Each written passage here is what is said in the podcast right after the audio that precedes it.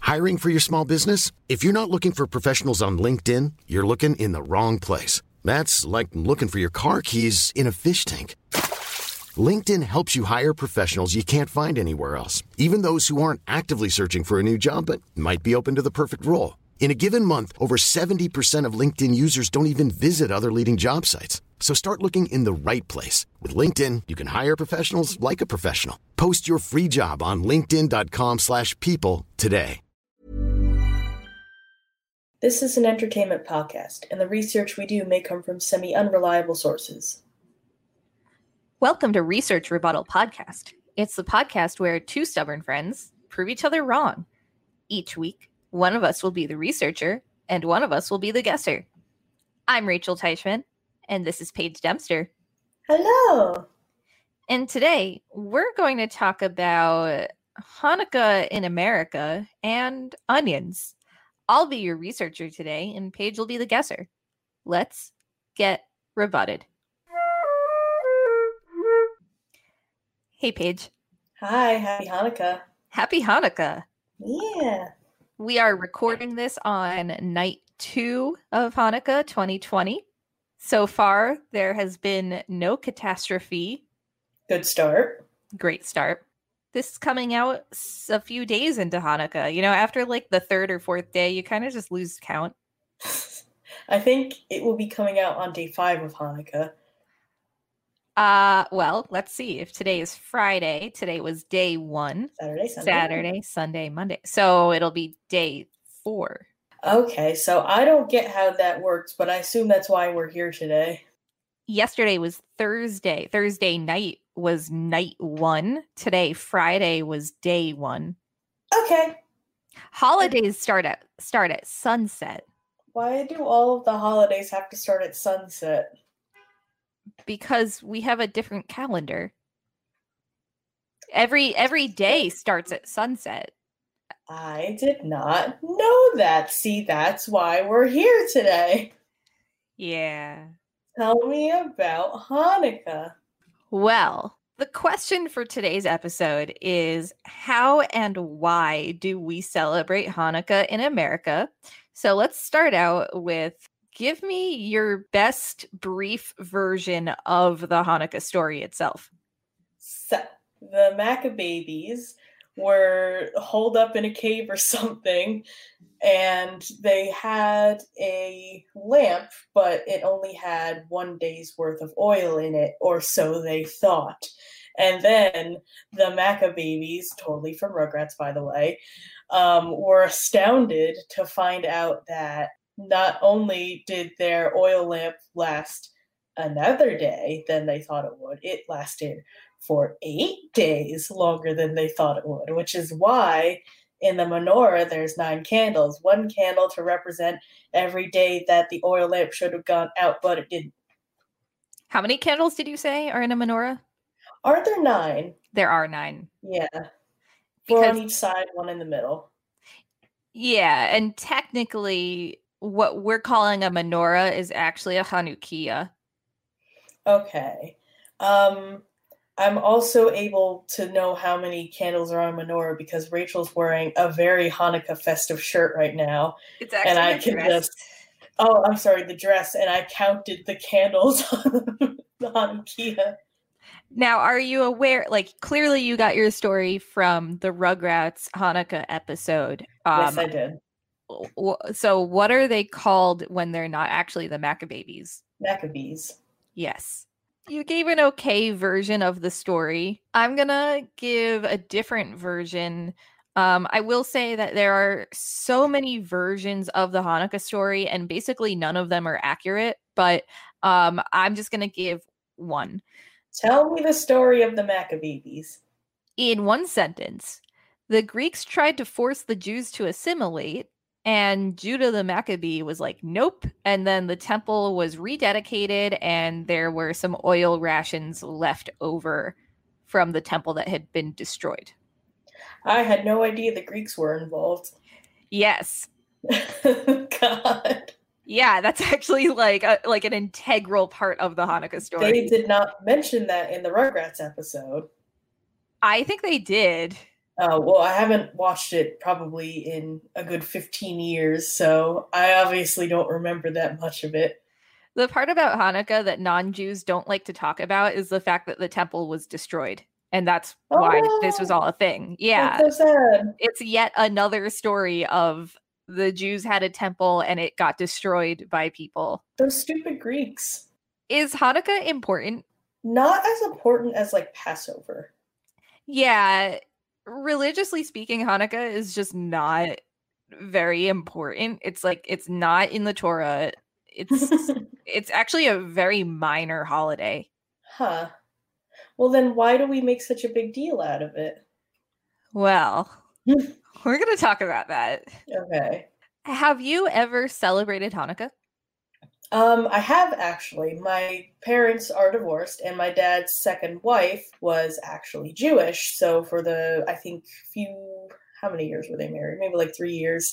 The three years that they were married, we also had Hanukkah celebrations. And I got to spin the dreidel. I got to have the chocolate coins. Got to eat latkes. It was great, but I also had to go to synagogue, which I didn't understand. How do you spell Hanukkah? There's a lot of spellings, right? Yeah, but how do you personally spell it? Okay, well, first I will have to admit that every time I have to spell out the word Hanukkah, I have to look it up beforehand. So let me see if I can get this right. Yeah, don't look it up. So I know it can be spelled with a CH, but I just use the H. H A N U K K A H. That is one spelling of Hanukkah. Really? That Awesome. that is one spelling. Yes, How many spellings are there? a lot. Okay. In fact, um, I have even seen uh, an alignment chart for Hanukkah spellings. Oh my. So there are are at least nine. oh my god. I take a much more traditional route. I spell it C H A N U K A H. Chanukah. Hanukkah. Hanukkah. Yeah. Gotcha. I never spell it with an H because that is so Americanized. That is Um, like like th- like there is no real translation of the letter het into English, but that's why we spell it with a CH. So I'm just a filthy American, huh? Yeah. Uh, okay, I'll start doing it with the CH then. I you can do it however you want. No, I Um, don't want to be a filthy American. I want to be respect- respectful of the Jewish culture and religion. What do you top your latkes with? We didn't actually top our latkes with anything when we were celebrating Hanukkah, which I Wow. know is sacrilege. But I personally like them with sour cream. Mm. What do you like them with? I like to do a very thin layer of sriracha and then I put applesauce on top. Ooh. And this isn't kosher, but there was one time I topped my latkes with shrimp. It was Have very a- good. How about with locks? Locks. It is very good, but I don't typically do that. Hmm. Now, to get into Hanukkah in America, because there there's a very specific reason I'm specifying in America. What does Christmas have to do with Hanukkah in America? they don't really have to do have anything to do with each other other than like Christmas just seems to totally overpower Hanukkah and like everyone cares more about Christmas than Hanukkah it seems even though that's not fair. Well, here's the thing about Hanukkah is it, it- while it is a Jewish holiday and it is celebrated worldwide, it's really only an enormous thing in America and a couple other places, especially the way that we celebrate it. Oh, okay. And Christmas has a direct influence on that. Mm. So the short version is assimilation Not again. again. the Greeks already couldn't do it. Come on. So you've already caught on to the irony. Yeah. There were Jewish immigrants in the 1800s, and by then, Christmas had already been established as an American consumerism gift giving holiday instead of simply Jesus' birthday. That's impressive. And so Jews started giving gifts during the Christmas season because they didn't want their kids to feel left out. Oh. like you s- already caught on it's ironic because if hanukkah is not is is all about not assimilating the holiday itself in america is all about assimilation while still trying to be independent Wait, so do countries outside of America not give gifts on Hanukkah, like for Hanukkah? some places they do just because of like the modern era and like westernization and that kind of thing but in in a lot of places it's really not a thing Oh, okay. like gift giving has absolutely nothing to do with the holiday Yeah. we just do it because we don't want our kids going to public school and feeling left out That's insane. yeah Oh my oh my god. Yep. Like even this dress that I'm wearing is straight up assimilation because it's based on the idea of the ugly Christmas sweater. I don't think it's ugly. I think it's adorable. But it's based on that idea where Jews need something to wear to ugly Christmas sweater parties. So the market Oh. made ugly Hanukkah sweaters Interesting, interesting. as a form of assimilation, the world is effed up, it seems. it seems. When did Hanukkah become solidified in American culture? Well, it must have been after the 1800s, based on the information you've given me. Um, 1970s. the 1920s when Dang it. Jewish immigration basically ended. Oh, And my own great grandparents were part of that late 1800s Jewish immigration. So their whole goal was to assimilate. huh. Yeah. This topic is making me slightly uncomfortable. Why is that? I don't know. Just suddenly being woke and up. yeah. Yeah. Didn't realize assimilation was everywhere. Yeah. That's like my whole extended family. Like, I didn't realize this was such a potential issue, me being a Catholic.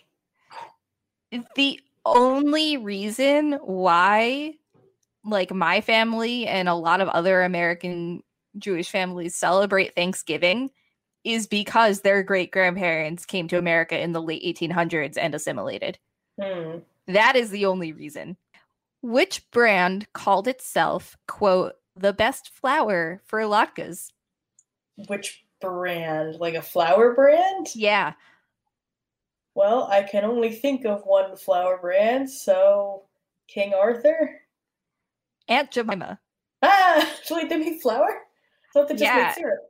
uh, I guess back in the day, Aunt Jemima made flour and they claimed themselves as the best flour for latkes. But anybody knows that the best flour for latkes is not flour, it's matzo meal. Ooh, Mm. okay. What somewhat changed the meaning of Hanukkah i- starting in 1948? Um, the end of the Holocaust. Yeah, kind of. okay. yeah, that that does have something to do with it. Basically, in 1948, Israel became a state in the Oh, right. in the post Holocaust era. Uh, and so Jews took on the Maccabee identity as fighters. Why else is Hanukkah in America important? We thought we already established it's not that important. Well, religiously speaking, it's not really, but there's other importance to it. It breaks up the year because I guess if you don't have anything to celebrate during December, it's a pretty depressing month. That's actually you bring up a good point. Um, that's definitely one of the reasons. It's basically to it's it's the festival of lights, so it brings light into an otherwise very dark month. Oh, thank God. It also reminds Jews to never give in. The gift giving aspect gets kids excited to be Jewish. The gift giving also makes us relatable to Christians that don't who don't really understand Judaism at all. Mm, And it's a celebration of being unique while assimilating. Huh. Okay. What is guilt and why is it important? I've heard this word before. it's not It's not the coins, is it? It is. It is. okay. I feel like now I'm taking this kind of far here, but because gilded means to be covered in gold, maybe gelt translates roughly to something having to do with gold. And for some reason, that is important. So, first of all, gelt is the chocolate coins. Yes. And after the Jews defeated the Greeks and rebuilt the temple, they created their own currency. And Um, Oh. so gelt is given to children as a form of rebellion. And the gelt was originally meant to be given to their teachers after they received it to show that money is meant to be spent on things like tzedakah, which basically means charity, instead of something only to be received and hoarded. But now it is to be consumed. Well, it was still chocolate back then. It was just meant to be redistributed oh. to their teachers to share the wealth instead of, you know, being a capitalist. Is the reason they don't taste that good to like reinforce that? No. Not to call there, it out. so there is actually some really good tasting gelt on the market. I've never had any. I'm sorry yeah the real like the cheapest stuff is disgusting but like i have had genuinely good gelt in my life i would love to try it sometime you just have to like buy the one that is not the cheapest and it's and it's gonna be pretty good no dollar store gelt gotcha no no like the gelt that comes in those little net bags yeah those ones those yeah ones those are gross okay. those are not those are not the good ones okay it's time for a word from our sponsors. Is it the year 1890? Are you Jewish? Did you just move to America to escape genocide? Then you need the assimilation cube. Open it up, and it has all the answers to being an American. The assimilation cube. It comes with a whole turkey, an American flag, an apple pie, a gun, and a tiny apartment for your entire family in an overcrowded ghetto in the city where only Jews are allowed to live. Plus, an added bonus, you'll get to change your name to make it sound more English. The Assimilation Cube at your nearest port tomorrow. Sponsored by the American Citrus Council. Hey, Paige, welcome back. Hi. Did you get your Assimilation Cube? Um, it's not for me though. It is for you. Oh, thank you. Though I will say, I do live in a tenement. Do you? No. My family sure did. Oof. Because they got the assimilation cube. They got to escape genocide, but came to America and they were segregated. At least they had turkey and an apple pie, though. Yeah. You know what else is pretty good during Hanukkah? Like, what's the what's a secret weapon? What's the secret ingredient in latkes? Potatoes. Onion. Oh. So the question for this part of the episode is, what is an onion? it's a it's a root vegetable, right? It is, but let's start off with do you like onions? Yeah, who doesn't like onions? A lot of people. Well, they're just wrong. I agree. This is a quote for a definition of an onion that comes from Wikipedia. Allium sepa L from Latin sepa onion also known as the bulb onion or common onion, is a vegetable that is the most widely cultivated species of the genus Allium. Oh. Its close relatives include the garlic, scallion, shallot, leek, chive, and last but not least, the Chinese onion. Wow.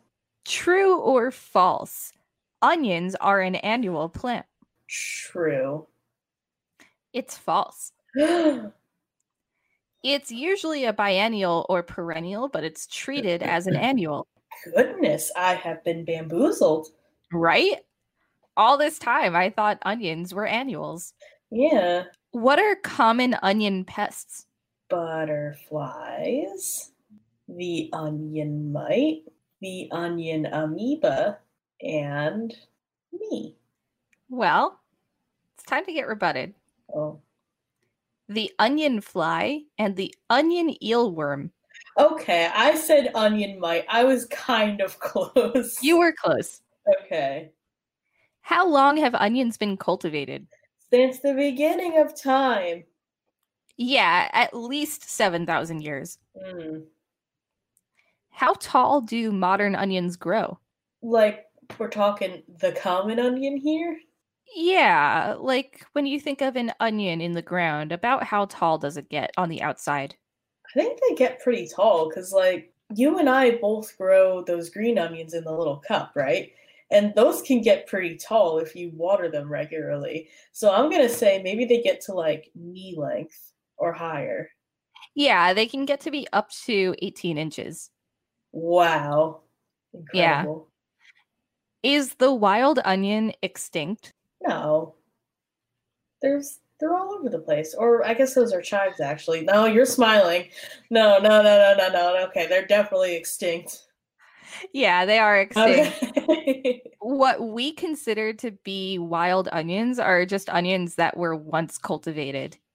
oh, and they got their feral onions. Right. And I don't know. I mean, I don't know about you, but at our house in Jersey, i- they're not chives that are growing in the wild. It's it's onions. Huh. Okay. We got Yeah. chives. Actually, in Oakland, the town that I used to live in, we never got chives on our lawn because, like, my dad treated the lawn so much. All Oh, right. When I was walking my dog, I would see them. Oh, yeah, no, we get onions. Hmm. Yeah. What are scallions? Cuz I'm going to be honest, this blew my mind. Scallions are green onions or spring onions. Spring onions and green onions are other words for the same thing. You're right. Yes. But what is it? Are you implying that it, that it is not an onion? That's it- not necessarily what I'm saying. Is it just like grass that tastes good? So this blew my mind. Okay. Scallions are just young onions that have not grown a bulb yet. Oh, that's really cool. Right? Like I thought that scallions were a different plant. So, okay, so if we sustain those onions in the cups that we have them for long enough, they just turn into onions? Hypothetically, they could grow a bulb. How long does it take for them to do that? I don't know, and I would imagine that the way that we do it, we would want to use soil instead of water, Okay. and it would need more room. Mm. Yeah, for those who don't know, go to the store, get some scallions, chop the green part off, then stick the rest of it in a cup of water, wait a few days, and then it turns into more scallions that you can harvest, and then you just have an infinite scallion machine, otherwise known as gardening with hydroponics. Yeah, it works really well. That's probably my favorite trick, to be honest. Um, and you can get like four to five generations out of one bunch, which is pretty amazing. Not that like scallions are super expensive anyway, but you know, free food. Yeah, it's free food. And like they still taste pretty good with every generation. So Yeah. you just want to make sure you change the water. Change the water every day. And if you play truth or dare, someone might dare you someone might dare you to drink the onion water. I might have dared Rachel to drink the onion water Why do onions hurt your eyes? because they have a hoo ha in them, which is how do I put it? An enzyme. That's the word. they have enzymes which attack your eyes with tiny little knives. You're basically right, although maybe not so much with the knife part. Oh, The liquid is synpropenethiol S oxide, and it's aerosol, which stimulates nerves in the eye. Um, and it hurts because the gas is released as a defense mechanism for the onion being cut. Someone, please get that onion some therapy. And the cells release alienases, which is an enzyme, like you said. And your eyes don't like this enzyme. And so they release tears to wash it away. Onion science. How can the onion hurt be avoided? Oh, okay. There's a couple different theories, I guess, none of which have ever worked for me, but uh, placing a candle next to you while you cut the onion, placing a cup of water next to you while you cut the onion, and chewing gum. I've actually never heard of any of those. Really? I don't know where you got those from. Okay, so hang on. The theory behind the water is that people that like we used to think that the onions uh, like were drawn to the moisture in your eyes so you put the water down next to the onion so the onion gets drawn to the water instead of your eyes and the candle thing is the same idea as like um you know when you put a candle in a stinky room to get rid of the smell it's the same idea i don't know what the gum one was though so some tricks that I found were chopping the onion underwater, refrigerating the onion first, leaving the root intact as you chop it. Where are the most onions grown? like a country Yeah, mexico China. oh okay And finally, when was French onion soup invented? can i have a hint Before World War 1. 1867 No. It was in the 18th century. so the 1700s Yeah, so it was pre-Civil War. okay was it pre-revolutionary war I don't know. All I know is that it was the 18th century. And it- 1782 that about does it for this episode of Research Rebuttal Podcast. You can find us on social media at Research Rebut on Twitter and Research Re- and at Research Rebuttal Podcast on Instagram and Facebook.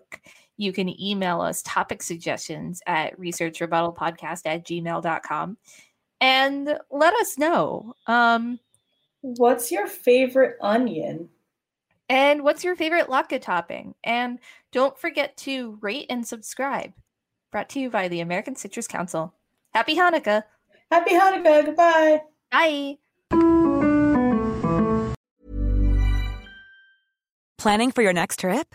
Elevate your travel style with Quince. Quince has all the jet setting essentials you'll want for your next getaway, like European linen, premium luggage options, buttery soft Italian leather bags, and so much more. And is all priced at 50 to 80% less than similar brands. Plus, Quince only works with factories that use safe and ethical manufacturing practices. Pack your bags with high-quality essentials you'll be wearing for vacations to come with Quince. Go to quince.com slash pack for free shipping and 365-day returns.